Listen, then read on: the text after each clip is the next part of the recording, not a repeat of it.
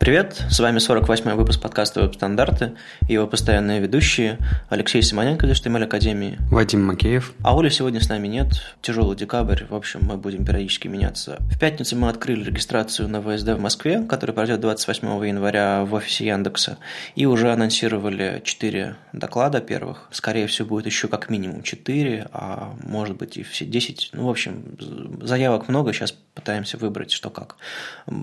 Если вы видели... До этого у нас была на сайте форма, где мы принимали заявки на доклады. Формы сейчас нет, но заявки мы по-прежнему принимаем на наш, в общем-то, обычный редакционный адрес www.webstandards.ru. Поэтому, если вы все-таки надумали, не думайте, что вы опоздали, до конца декабря еще абсолютно точно есть время, чтобы отправить вашу заявку. А на самом деле даже в январе можно, просто шансов меньше, конечно, будет. Еще мы провели встречу Питер-CSS номер 8. Я там симпровизировал доклад про ванильный CSS, и его же я расскажу в Москве. Ну, точнее, это был в Питере был совсем сырой черновик, так что у нас есть видео, но оно, в общем-то, мало чего вам скажет. Я хочу сделать полноценную версию доклада в Москве, так что приходите, послушайте. И декабрьская встреча СПБ фронтенда в Питере пройдет 26 декабря в баре Union. 26 уже, скорее всего, этот выпуск выйдет, так что слышите, если с утра слушаете, то вечером бегом в бар на последнюю встречу СПБ фронтенда в этом году. На этой неделе, наверное, уже последний в этом году 20-й Safari Technology Preview вышел, и в нем, как обычно, ребята рассказывают, что же они нового напилили у себя в браузере. Из интересного в плане JavaScript мне было интересно, что они включили по умолчанию shared array buffers и много-много-много всего поправили, в частности там CSS, безопасности, работы поинтер-локов и так далее. Но и была такая большая интересная штука, это они заменили свой собственный CSS-парсер на парсер, который находится в Блинке, то есть обратно протонули то, что ребята из Chromium пилят. И вот тут на самом деле интересно, Вадим, тебя спросить, это вообще что произошло? Ну, у них раньше был парсер WebKit CSS, когда только вообще проект писался еще в рамках Apple только, и Google исключительно занимался тем, что портировал свой этот браузер Chromium под этот WebKit. А потом, собственно, они форкнули и стали сильно менять все эти парсеры, все эти внутренние части. Насколько я понимаю, они их не переписывали целиком, а просто начали развивать в нужном направлении. И все сводилось к тому, что там смелее они отбрасывали префиксы, смелее внедряли новые там, какие-то там механизмы парсинга, современные спецификации, и, в общем, как-то развивали, короче. А WebKit, видимо, немножко тормозил в этом смысле, и по скорости, и по возможностям, видимо, отстал, и они просто... портировали то, что в итоге Google развивал. Но я как понимаю, у них до сих пор кодовая база очень сильно похожа, и это им позволяет вот так вот куски друг друга забирать к себе. Ну да, то есть если кто-то пишет реализацию какой-то фичи для WebKit и для Блинка, естественно, это проще, чем писать аналогичный код для Firefox, допустим, и Блинка, просто потому что принципы схожие. Но если говорить про внутренние какие-то процессы, про правила, про взгляд на поддержку каких-то фич, еще чего-то, браузеры все дальше и дальше расходятся. В 2013 году все это произошло, и вот за 3 года они разошлись настолько, что напрямую портировать, наверное, уже нельзя. Нужно как-то просто, не знаю, скопировать код и собрать. Не получится. Но, в общем, до сих пор это можно сделать с какими-то усилиями. Мне кажется, дальше будет больше. Ну, понятно, что они все на C написаны, и там примерно стек технологий похожи, но в итоге, я думаю, с каждым годом они будут расходиться все дальше и дальше, и когда-то будет уже сложнее портировать такие вещи обратно. Пока вот ребятам повезло. Еще они внедрили идею визуального вьюпорта, то есть немножко поменяли то, как Safari реагирует на pinch-zoom, ну, то есть, когда вы увеличиваете что-то, потому что новые свойства, ну, скажем так, старенькое свойство position fixed и относительно новое position sticky заставляют браузер особым образом рендерить зафиксированные таким образом элементы. И для того, чтобы элементы зумились и оставались на нужных местах более адекватно, соотносимо, не знаю, с задачами разработчиков, а не с какими-то там странными представлениями. Собственно, этот визуальный viewport и был внедрен. А в viewport'ах, там, в viewport'ах устройства, там, виртуальных и визуальных, об этом много писал Питер-Пауль Кох. В общем-то, мы к его статьям вас отправим, если вам хотите узнать поподробнее. Но, в общем, главное, что теперь поведение при увеличении страницы, видимо, и на мобильной, и на десктопном Safari немножко изменилось, поэтому если у вас есть какие-то элементы со стики или fixed, поставьте себе Safari Technology Preview и посмотрите, как это все зумится и как позиционируются элементы. Ну или почитайте статью PPK, я думаю, вы поймете. Ну, а Samsung рассказал про свой Samsung Internet 5.0, то есть это их собственный браузер на базе Chromium, и мы уже говорили о нем как-то раз, и продолжаем рассказывать, что же они там делают. А ребята в новой версии продолжают пилить какие-то свои особенные вещи, то есть, например, они, помимо того, что они все реализовали на базе Chromium 51, кажется, да, если я не ошибаюсь, но они туда при этом внедрили фичи из более нового Chromium, и это, кстати, достаточно странно, но тем не менее, они туда добавили платежи свои, сейчас почти все браузеры это делают, добавили 360-градусные видео, зачем-то добавили QR-код ридер, то есть какие-то такие не очень понятные вещи. Но по веб-технологиям тут, наверное, даже и ничего и не скажешь, потому что Chromium 51 и все. Ну да, они были немножко смелее, чем Chrome, в чем они внедрили WebVR, по умолчанию включили его, просто потому что у них есть железка для виртуальной реальности, там 360-градусные камеры, ну вот, кстати, это видео, 360 градусов теперь поддерживается, не просто так. То есть они немножко тормозят с обновлением Chromium до последней версии, потому что текущий Chromium 55, а это 51, ну то есть как бы полгода разницы или даже больше. Это, конечно, грустно, но, в общем-то, они вроде бы как собираются выровняться, наверное. Просто, ну, я знаю, насколько тяжело бэкпортить, внедрять вообще в собственный браузер, в собственную операционку, собственный интерфейс прикручивать и сохранять его совместимость, еще и регулярно забирать новые обновления движка. То есть движок-то меняется, и нужно все это сохранять в совместимости. Но я надеюсь, они выровняются, как, допустим, Яндекс тоже долгое время тормозил с выпусками, с выходом свежего Chromium в своих браузерах, а теперь вроде бы как они успели. Opera в этом смысле лучше, просто потому что опыт работы с движками больше, ну и, видимо, быстрее получилось. Samsung, я думаю, придет к этому, а так, скорее всего, действительно, они будут пушить это направление с платежами, поскольку у них есть собственный Samsung Pay, и направление там с виртуальной реальностью, потому что у них есть собственные железки. А так, в общем-то, ну, Chromium как Chromium. А ты вообще замечаешь вокруг себя появление этого браузера, возможно, у знакомых, у друзей. То есть вот этот Samsung Internet, он вообще как проникает в нашу жизнь? Или это остается какая-то такая странная поделка странной компании, которая делает помимо холодильников и браузер? Сложно говорить про браузеры, которые проникают, потому что если раньше браузер – это был софт, который ты ставишь, как, не знаю, как офис какой-нибудь или как какой-нибудь, не знаю, Photoshop на свою операционную систему, чтобы получить там интернет, доступ в интернет.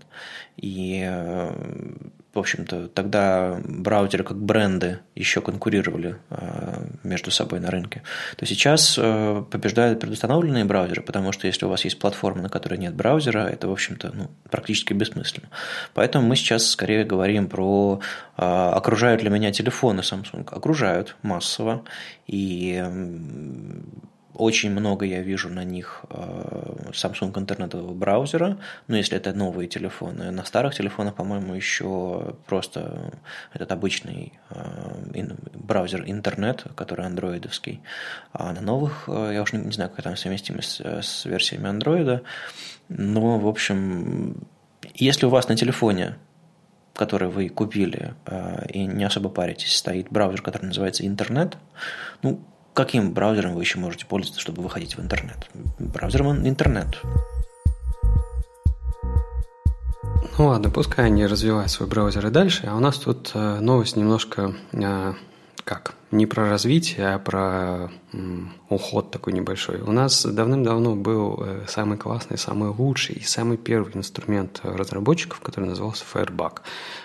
Я в свое время им пользовался очень-очень-очень много, очень его любил.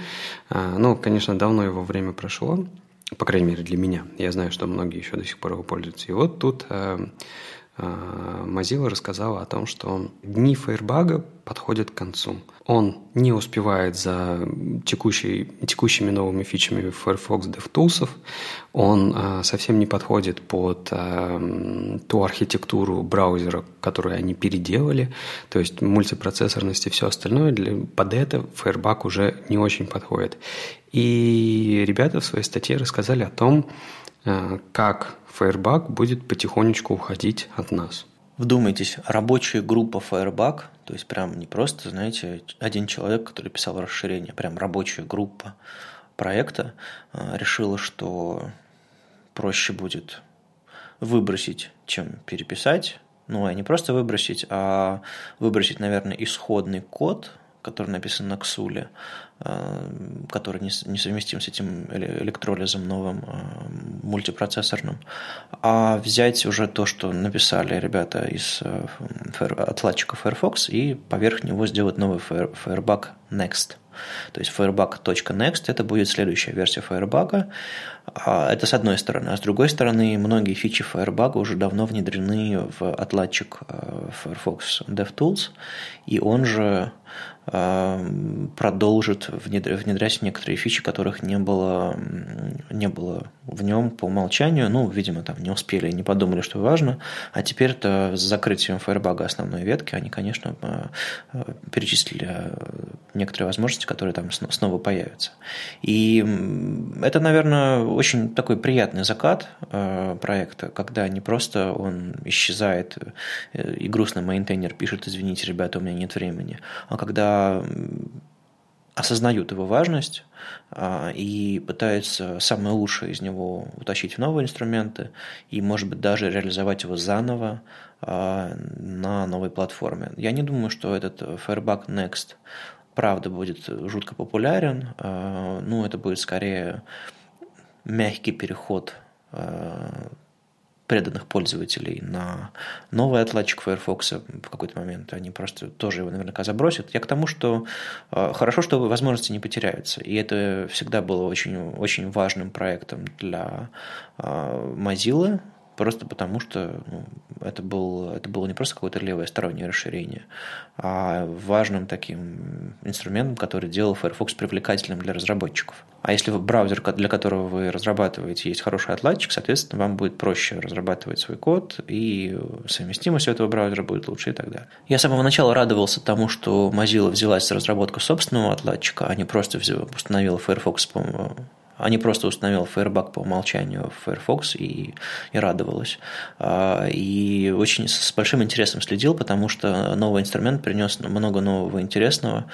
И как раз на неделе была статья о том, что не стоит думать, что Chrome – это единственный браузер, его отладчик единственный.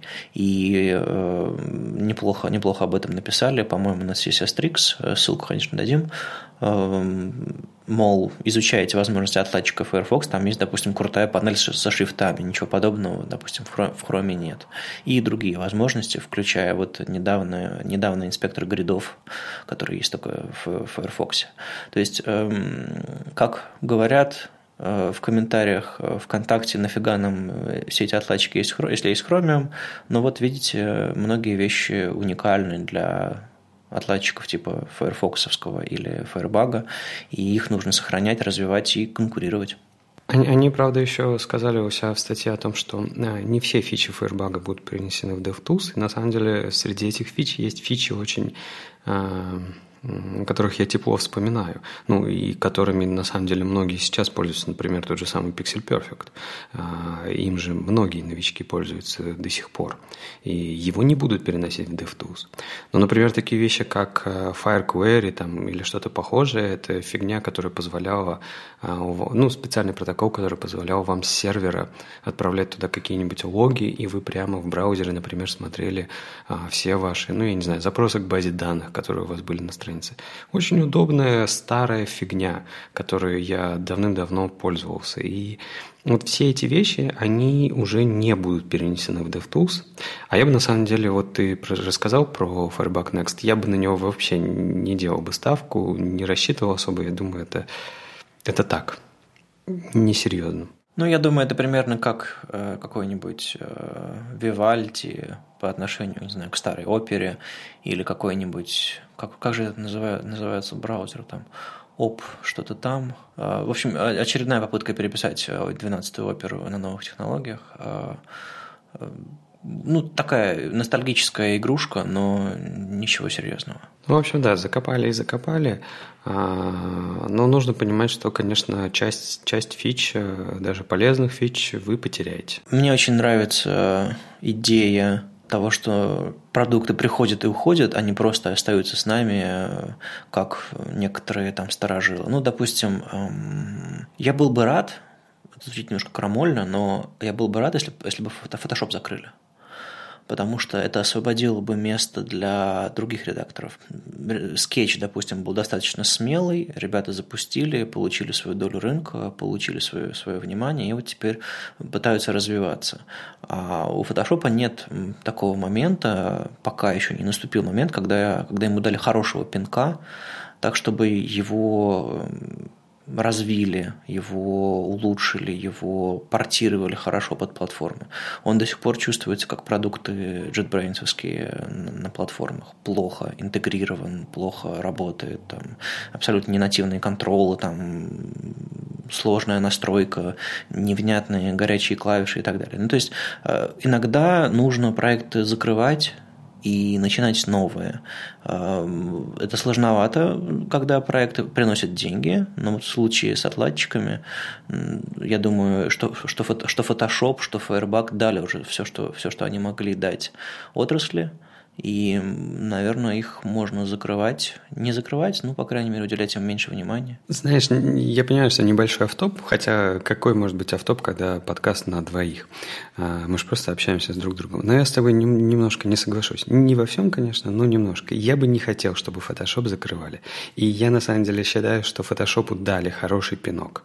И все те последние релизы, которые были в Photoshop, мне нравятся. Мне вот правда нравится, как этот редактор... меняется. У меня есть и Sketch, и Photoshop одновременно, и последнее время я чаще пользуюсь Photoshop. Да, вот такая вот странная мысль и заявление, но мне правда нравится, как они работают с векторной графикой, работают с символами, работают с артбордами и со всем остальным, то, чего не было никогда в Photoshop. Тебе серьезно нравится, как работает отбор артбордов в Photoshop? По-моему, их на жвачку приклеили в последнем релизе, просто чтобы они были там, и все. Не, ну они и меняются. Ну, ты просто смотришь как на конечный продукт. Но ты же не смотришь на скетч как на конечный продукт. Ты же смотришь на него как на что-то молодое, прогрессивное и так далее. Типа вместе с ним мы уйдем в будущее. Так вот, и на Photoshop не смотри так. Они в процессе. Ты же видишь, как сильно начался он меняться, редактор. Они никогда так не менялись, они никогда к вебу вообще не были повернуты. А сейчас они в каждом релизе что-то делают. Мне это нравится. Ох, нет, ну, естественно, когда у меня растровая графика, и мне нужно что-то быстро сделать, там, не знаю, какую-нибудь картинку смешапить из нескольких там для новостей. Естественно, я открываю Photoshop просто потому, что... по сути, выбора особого нет, инструменты у него мощные, я их все хорошо знаю, как они настраиваются и работают.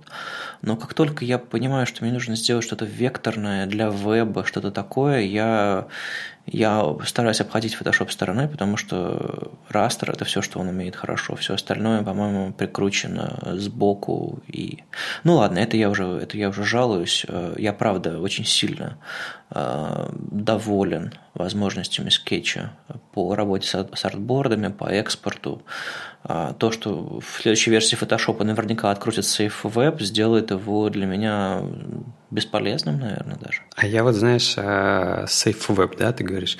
Мне тоже не нравилось то, что они переделали на новый режим экспорта, но я к нему уже привык. И он, правда, круче. Он, правда, гораздо лучше работает. И вот то, что нам Дима как-то раз рассказывал, Барановский, это, правда, экспорт стал гораздо лучше, поэтому пускай выпиливает его. В общем, я к чему все хочу свести. Я уверен, что если бы Photoshop закрыли бы, скетч бы начал стагнировать. И замечательно, что есть два сильных продукта, которые подгоняют друг друга. По-моему, чего нам еще желать? Нет, подожди, давай разберемся. Вот смотри, новый экспорт. Там можно, не знаю, настроить цветовую палитру PNG-8 так с нюансами? Нельзя. Там можно только выбрать формат типа PNG и маленький PNG, и все.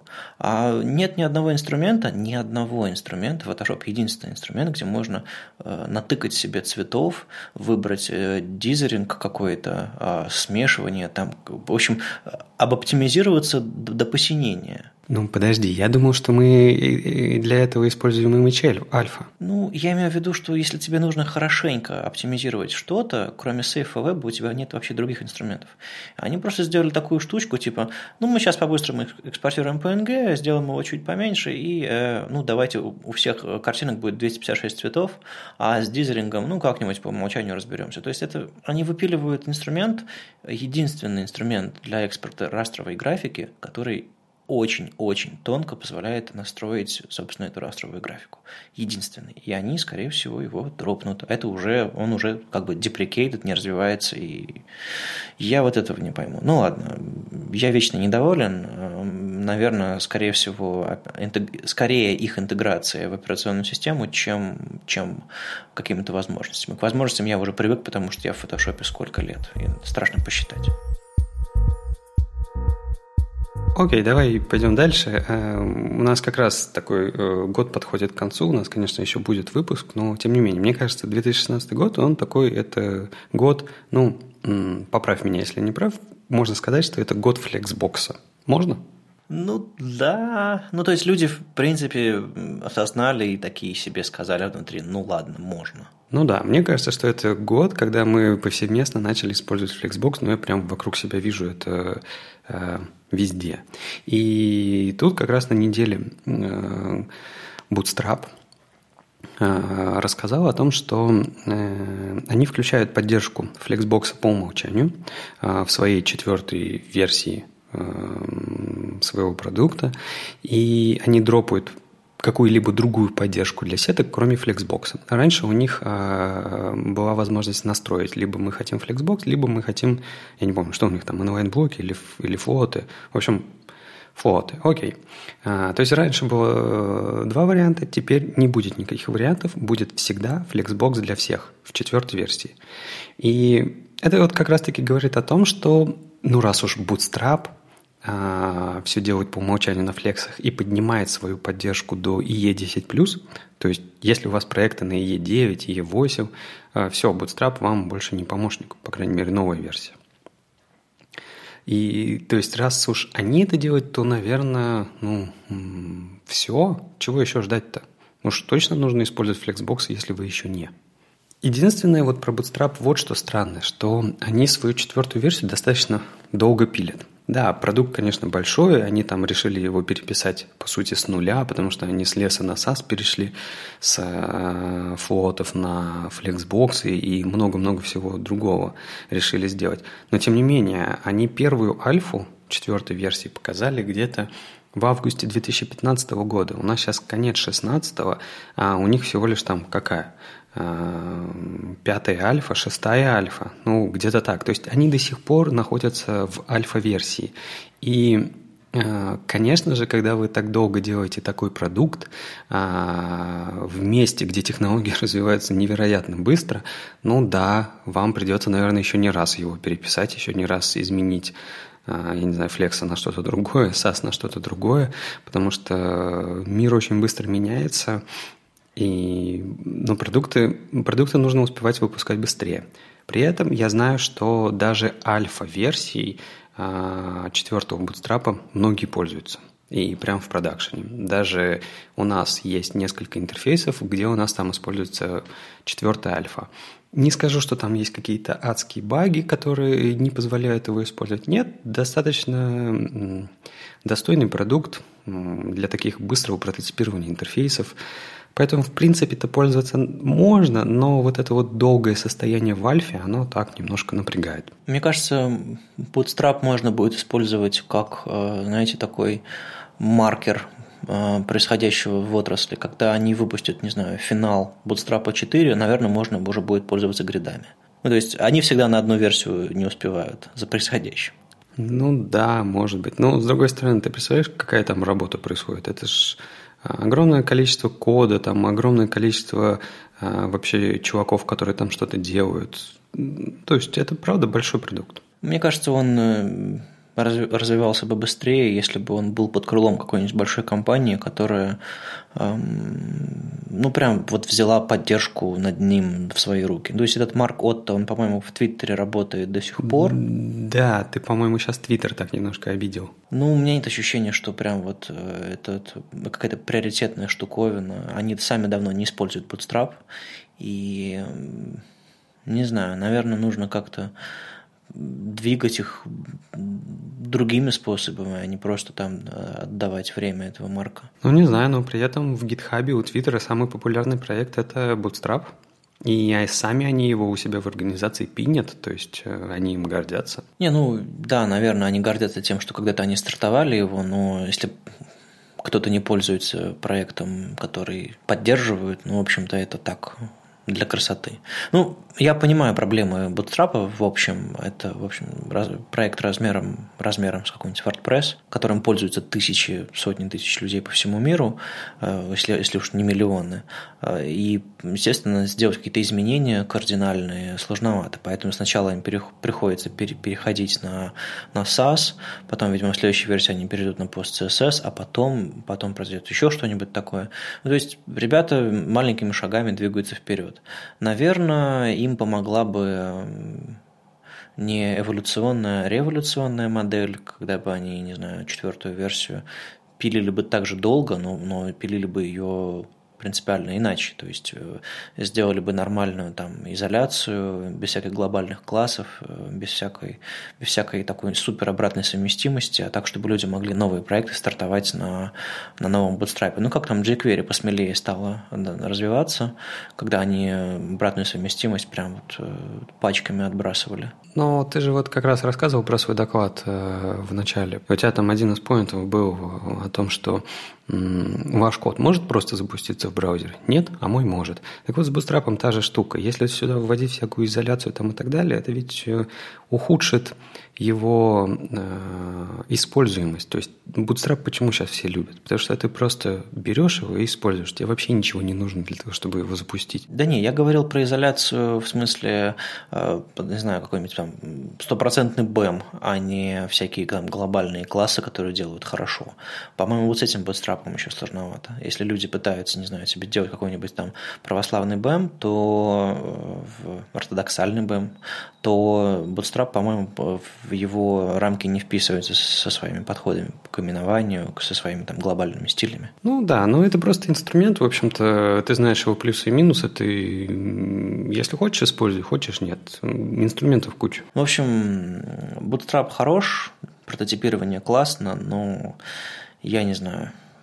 Я бы не стал закладываться на Bootstrap как основной инструмент для разработки всего и вся на года вперед. Нет, мне кажется, у них все не очень хорошо. Ну, не знаю, скорость разработки, общие подходы.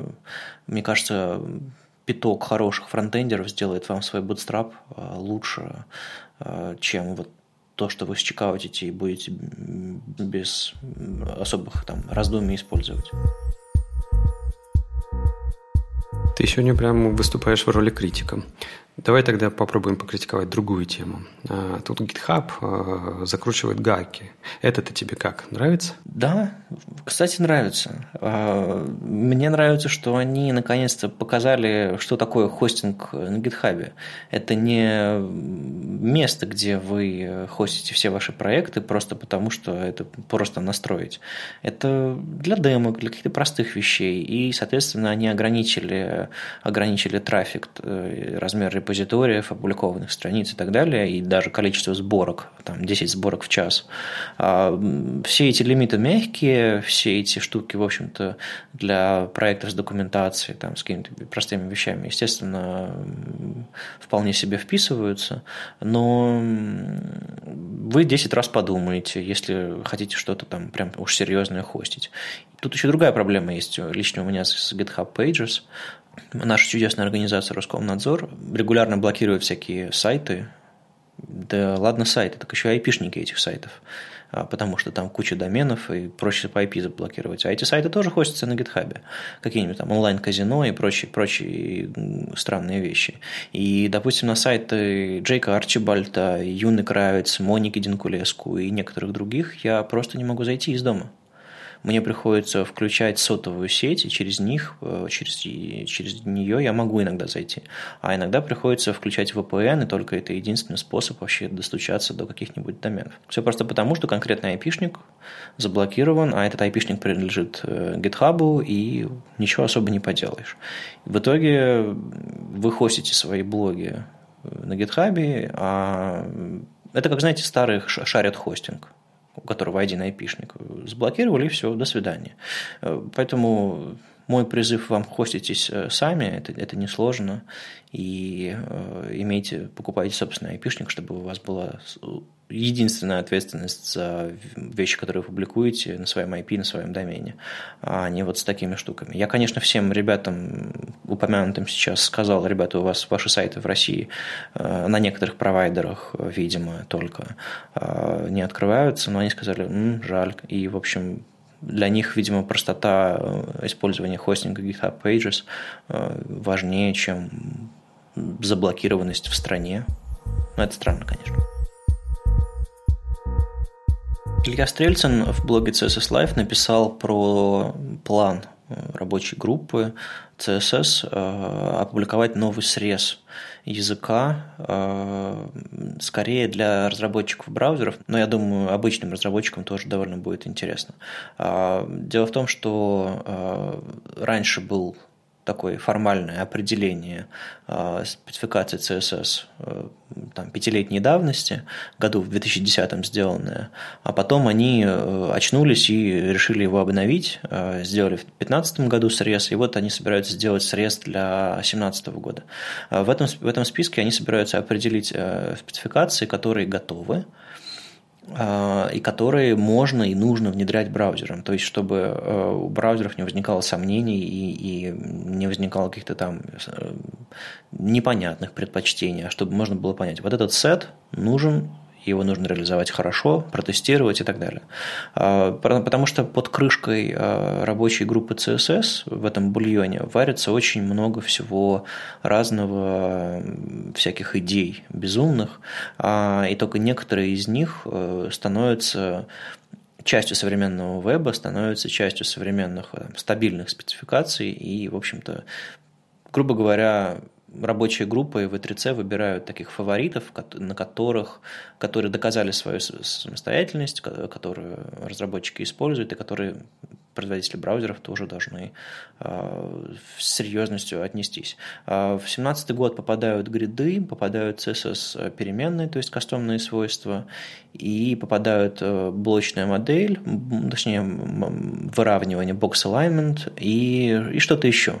В принципе, это да, это показывает и интерес разработчиков, и интерес производителей браузеров. Ну, такая, знаете, формализация, с одной стороны, и, в общем-то, зачем вам обо всем этом знать.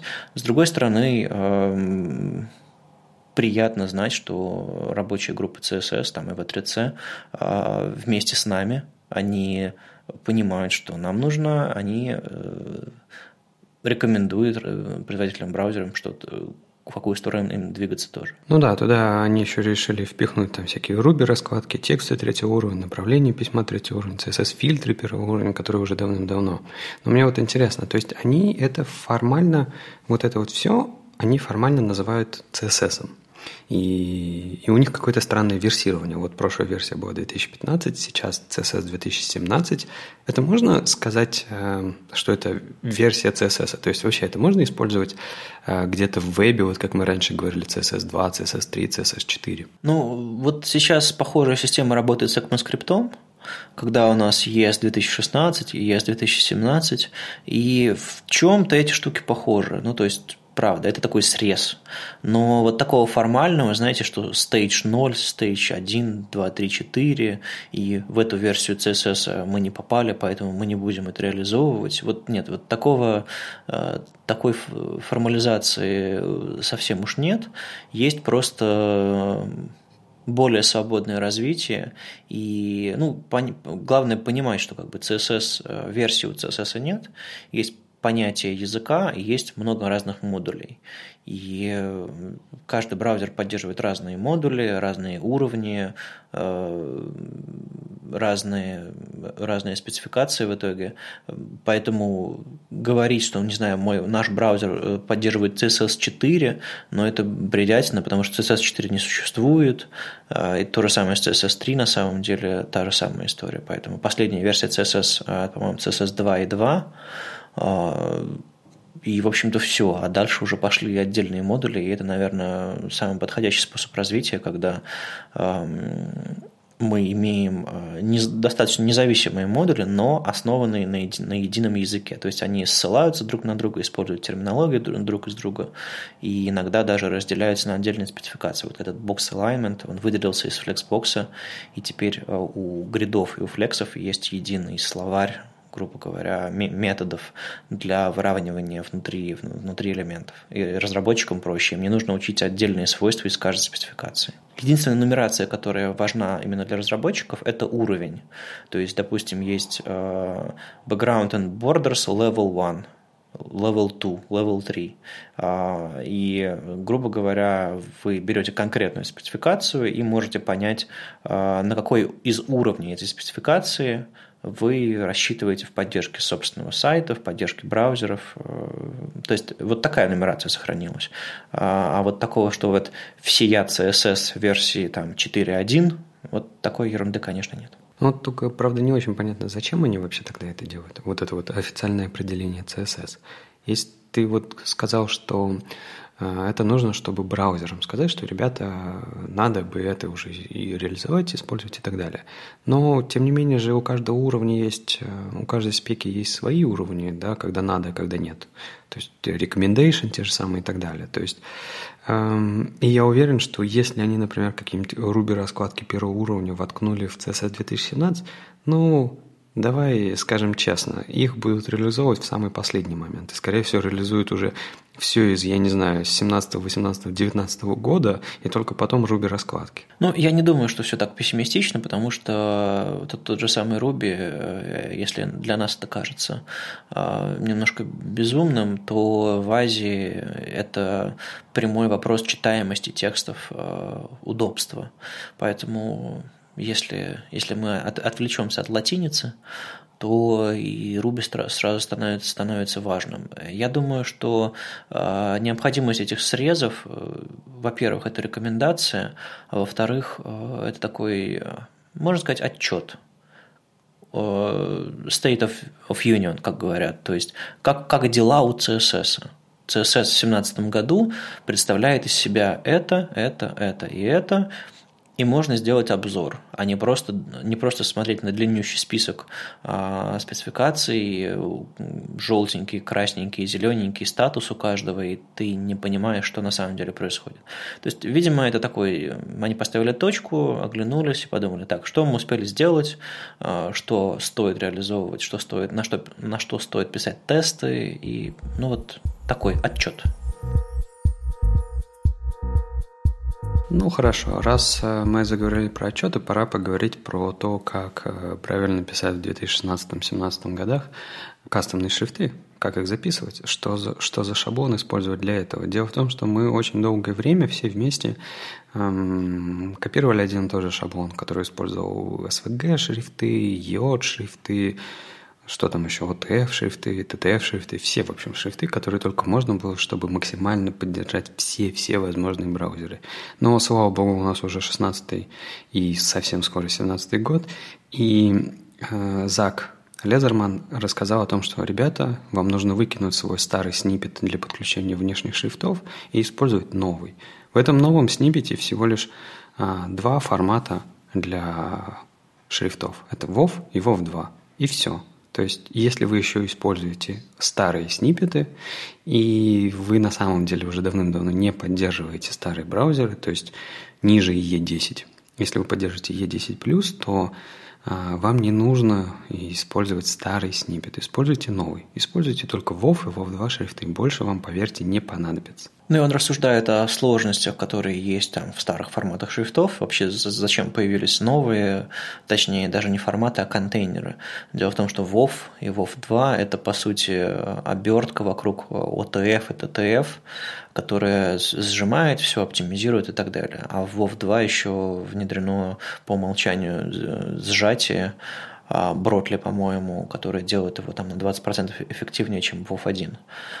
Также он говорит, что обычный EOT, он вообще без сжатия идет, то есть, как бы, по идее, там, туда можно внедрить сжатие, но редко кто этим занимается.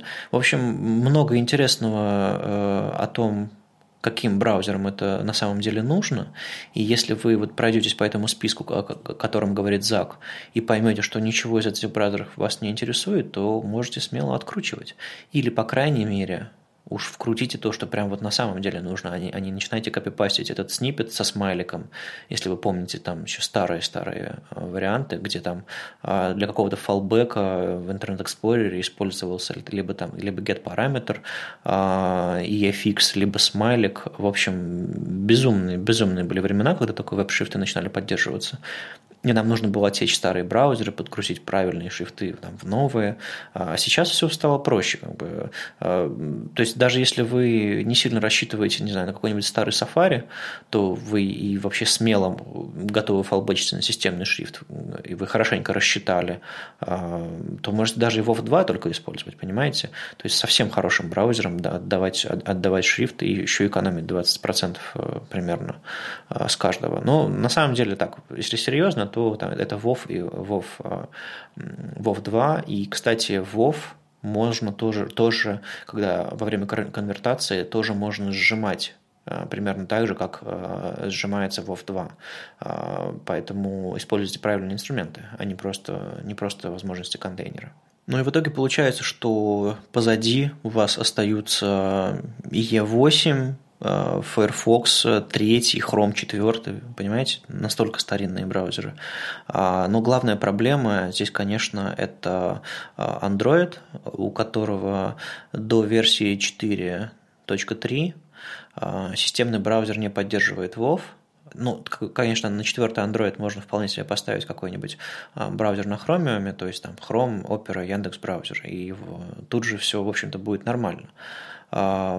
Поэтому, как бы, думайте скорее не про версии Android, а на чем к вам приходится этих версий Android. Потому что системный браузер интернет, или как он там называется на старом Android, браузер-браузер, интернет-интернет, в общем, он не самый удобный. Поэтому, я думаю, многие пользователи либо поддаются маркетингу, либо ищут какие-то альтернативы. Там синхронизация удобная, с интерфейсом удобным, там, со сжатием каким-нибудь, еще с чем-то таким. Соответственно, выбирают альтернативные браузеры. Поэтому не платформа, но браузер. И в итоге, не знаю, по-моему, хороший фаллбэк на шрифт системный, правильно подобранный, а не вообще забытое семейство шрифтов, что у вас, не знаю, ваша гельветика какая-нибудь условная фаллбэчится на Times. Вот это гораздо хуже, чем не подгрузившийся шрифт. Поэтому настройте фаллбэки и будьте оптимистичнее по вопросам подгрузки шрифтов. И на самом деле чем старше телефон, тем он медленнее, и, наверное, и тарифы у него попроще, и трафика у него поменьше, поэтому, может быть, даже и хорошо, что пользователи Android 4.3 и младше, которых около 16%, не увидят ваши шрифты и сэкономят трафик? Да, конечно, хорошо, так и нужно делать. Не нужно мучать людей, у которых и так еле-еле все грузится. И, кстати, интересно, тут еще упоминается в конце статьи иконочные шрифты. Дело в том, что с обычными шрифтами как? Для них можно придумать всякие фалбеки. Сначала видеть фалбеки, а потом видеть ваш как бы подгрузившийся шрифт. А с иконочными шрифтами так не получится. Там ничего, а потом, или не знаю, эти квадратики, тофу, а потом уже иконки. И, соответственно, тут как бы особо ничего не поделаешь. Поэтому тут два варианта. Либо применять отдельный способ обработки шрифтов именно иконочных, потому что те же самые способы, как с обычными шрифтами, не сработают, они должны по-другому взаимодействовать. Либо просто уже, наконец, переходить на SVG-шные иконки. Пора, наверное. Конечно. Не нужно использовать иконочные шрифты. А если у вас совсем старый браузер, в котором SVG еще не работает, ну, используйте растровые спрайты. В общем, огромное количество у вас идей, дел, и если вы поддерживаете почему-то до сих пор очень старые браузеры, в общем, у вас есть возможность, как это делать. Филип Уолтон из Google на этой неделе публиковал статью, и тут же вышло видео его выступления на .css о темной стороне CSS-полифилов. Дело в том, что мы привыкли к идее полифилов в JavaScript, и на самом деле это очень важная, очень хорошая часть современной веб-платформы, что некоторые возможности мы можем просто имитировать, не знаю, заполифилить какие-нибудь там промисы, заполифилить какой-нибудь фетч, еще что-то такое. Ну, и просто пользоваться так же, как мы пользовались бы обычными этими возможностями JavaScript. Таковы особенности языка. С CSS такого не получится. И Филип Уолтон не просто говорит: ребята, не получится и до свидания, просто поверьте мне. А он в этом своем докладе и в этой своей статье говорит: окей, не верите, давайте проверим. И в течение всего статьи пишет полифил для значения random. То есть, представьте, что у вас есть, не знаю, прогресс-бар какой-нибудь на странице, и вы ему пишете ширину width, и внутри калка берете ключевое слово random, несуществующее, и умножаете его, там, не знаю, на пиксели, и получаете в итоге длину случайную. При каждой загрузке страницы, при каждом рендеринге значение ширины получается случайно. Такой штуки в CSS не существует, но Филип Уолтон ради интереса берет и пишет к ней полифил. И что из себя представляет полифил? По сути, пока у нас нет поддержки Houdini, собственно, о чем Филип Уолтон недавно писал статью на Smashing Magazine, пока у нас нет нормального низкоуровневого доступа в CSS, в рендеринг и так далее, пока все это еще в разработке, нам приходится делать ужасные вещи, то есть нам приходится сначала запрашивать CSS, а если он еще лежит на другом домене, то у вас это просто не получится сделать, кстати. Запрашивать CSS, собирать его со страницы из тегов style, из внешних линков, а еще inline-стиль ведь есть. Его нужно парсить, потом создавать объектную модель, а потом нужно, собственно, попытаться как-то разобраться с каскадом, потому что это все тоже непросто. Потом ее нужно собрать обратно, записать в виде строки, и все это делать динамически, и учитывая все особенности CSS. То есть он на примере вот этого свойства random разбирает все эти безумные шаги, которые приходится сделать, чтобы отполифилить всего одно маленькое свойство, довольно-таки простое. Он, по ходу дела, еще использует postcss, забраузерифайный, который там инклюдится в браузере, позволяет проще работать с парсингом значений из CSS и склеиванием их обратно. Но в итоге приходит к тому, что да, это все можно сделать, но это все дико сложно, это все не универсально, то есть вы отполифилили одно свойство, а если вы захотите отполифилить селектор, если вы захотите отполифилить еще что-нибудь такое, у вас совершенно другие проблемы из этого выльются. То есть полифилы практически невозможны, и мы из-за этого имеем CSS, который развивается медленнее, чем он мог бы. И это, пожалуй, главный вывод, который делает Филип Уолтон. Ну, я вот только хочу сказать, что полифилы – это вообще очень сложная и не всегда нужная вещь. Вот, например, вот мы только что недавно говорили про Bootstrap, который отказался от флексов. И я тут, пока ты рассказывал про статью Филиппа Уолтона, почитал обсуждение в нашем ВКонтакте, которое как бы всегда прекрасно. Это просто это отдельный мир, где люди общаются на отдельном языке.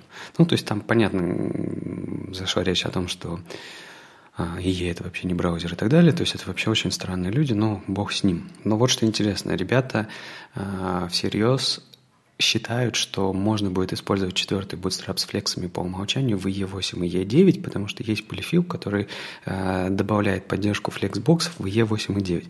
Так вот, так делать не надо. Вот правда, так делать не надо. Это ужасный полифил, он ничего толком нормального не сделает. Вы повесите на очень медленный браузер пользователя огромный кусок JavaScript-кода, который вообще непонятно зачем вам нужен. То есть полифилы – это достаточно сложная вещь. Использовать полифилы нужно с большим умом.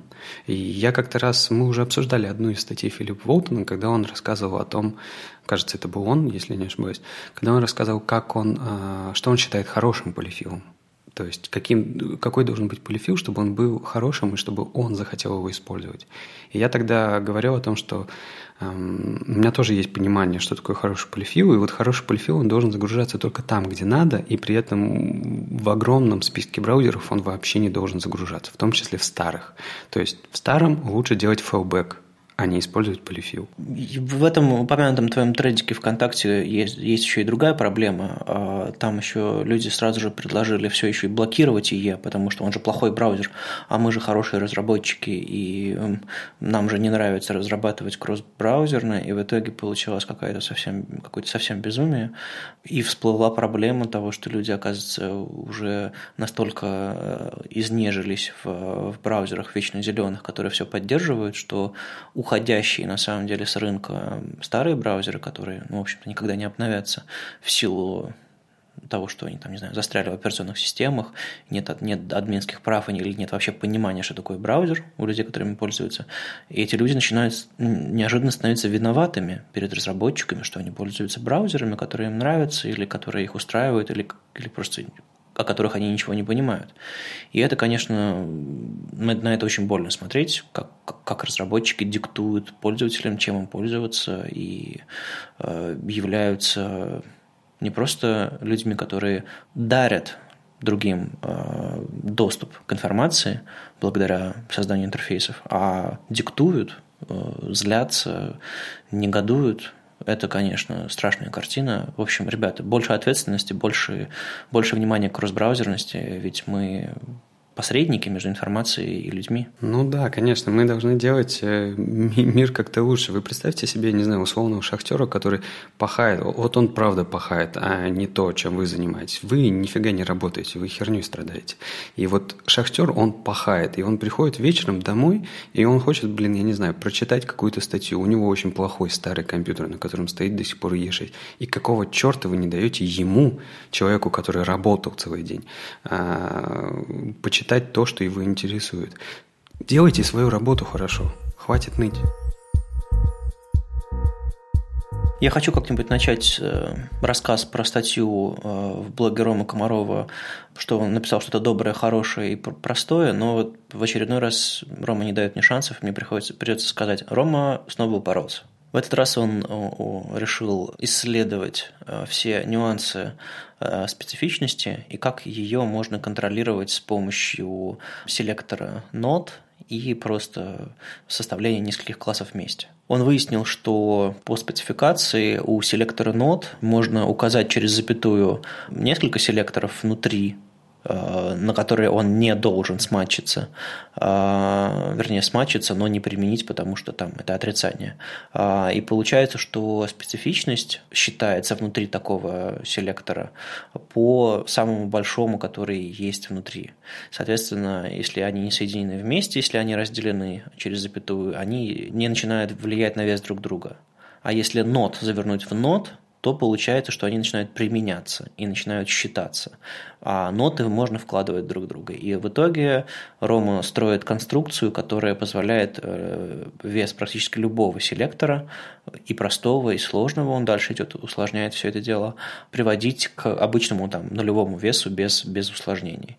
Он предлагает это делать в виде эксперимента, ну, чтобы попробовать и понять, но в частности рассматривает случаи, когда это может быть полезно. Вот. Одним из случаев он упоминает в Normalize CSS, который там делает стили браузерные одинаково хорошими везде.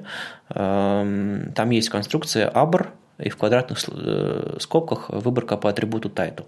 То есть элементы с аббревиатурой, только если у них есть атрибут title, тогда у них появляется там какое-то подчеркивание. И если вам нужно убрать это подчеркивание, вам недостаточно написать в вашем CSS, который вы пишете после подключения нормалайза, недостаточно написать просто abr. Тогда специфичность выборки по атрибуту будет выше. И вам придется еще раз прописать этот атрибут title. Но если завернуть этот abr в адский селектор, который предлагает нот в ноте, который предлагает Рома, можно выровнять его специфичность, тогда он не будет таким тяжелым, как он является сейчас. В итоге, конечно, получается адская конструкция, но для этого у нас препроцессоры, чтобы прятать плохие особенности CSS где-то там в сгенерированном коде. Ну, в общем, в итоге, как знаете, с этим all initial и postcss-овским плагином, который все это делает, получается жуткая помойка в получающемся коде, и все говорят, ну, конечно же, там же gzip, и никто не думает. Ну, в общем, грубо говоря, Рома не просто упоролся и экспериментирует, он исследует возможности языка, и эти возможности приятно понимать и полезно, возможно, когда-то вам это все пригодится в реальных проектах, когда вы будете пытаться разбираться со специфичностью селекторов. Конечно, я надеюсь, я такого в исходниках никогда не увижу, как в обычных, так и сгенерированных, но тут скорее мысль о том, что было бы хорошо иметь конструкцию в языке, которая позволяет контролировать эту специфичность. И как раз Рома делает в конце вывод, что было бы неплохо сделать какую-то директиву, то есть через add rule, которая группирует элементы вместе и дает им определенную специфичность. Ну, в общем, это, наверное, не уровень средний или там даже высокие разработки, это скорее, если вы задумываетесь о спецификациях, если вам интересно написать какой-нибудь плагин и посмотреть, как это работает, или просто руками завернуть. Конечно, в этих нюансах можно не разбираться, но, опять же, когда-нибудь эта специфичность укусит вас и захочется ее как-то реализовать. Ну, самый известный способ – это, конечно, там, счейнить классы друг за другом. И Рома предлагает интересный способ задать класс рутовому элементу, HTML, и чейнить его несколько раз подряд, пока не выравниваете специфичность. В общем, почитайте. Кстати, Рома, начиная с этого поста, перестал публиковать статьи на русском, к сожалению.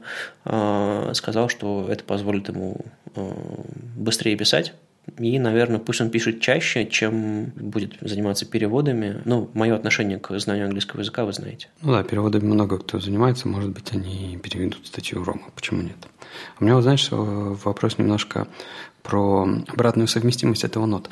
А скажи, пожалуйста, ведь у нас нот-то появился давно. Ну как, в левеле 3, да, спецификации. Сейчас в левеле 4 его изменили его поведение, то есть расширили его поведение. И если я укажу в скобочках у нот несколько селекторов через запятую, он как будет работать в браузерах, которые этого еще не умеют, но которые умеют нот? Этот селектор не смачится вообще? Он перестанет работать или он откинет то, что после запятой? Я, наверное, не такой большой спец по парсерам браузерным. У меня есть ощущение, что не сработают внутренности селектора, соответственно, выражение внутри нота перестанет быть валидным, а сам нот сработает. То есть, как бы, если нот невалидное что-то, то он применится в итоге. То есть, по идее, эта штука не должна ломаться. Но нужно, конечно, проверить. На этом будем завершать. С вами был 48-й выпуск подкаста «Веб-стандарты». Его постоянные ведущие Алексей Симоненко из HTML Академии. Вадим Макеев. А Оля, мы очень надеемся, что Оля к нам вернется в 49-м выпуске. Мы 49-й выпуск будем записывать 31 декабря. Так получилось, что это суббота, последний день в году, и мы, наверное, сделаем что-нибудь не очень обычное или просто поговорим про новости. Посмотрим. В общем, слушайте наш выпуск, видимо, уже в первых числах января. Вряд ли мы успеем его смонтировать к полуночи, хотя, может, попробуем, тогда у вас будет чем заняться в новогоднюю ночь, да? Ладно, в общем, услышимся в следующем выпуске. Счастливо. Это типа у тебя будет вариант резать салаты или монтировать выпуск. Что же ты выберешь? Ну ладно, пока.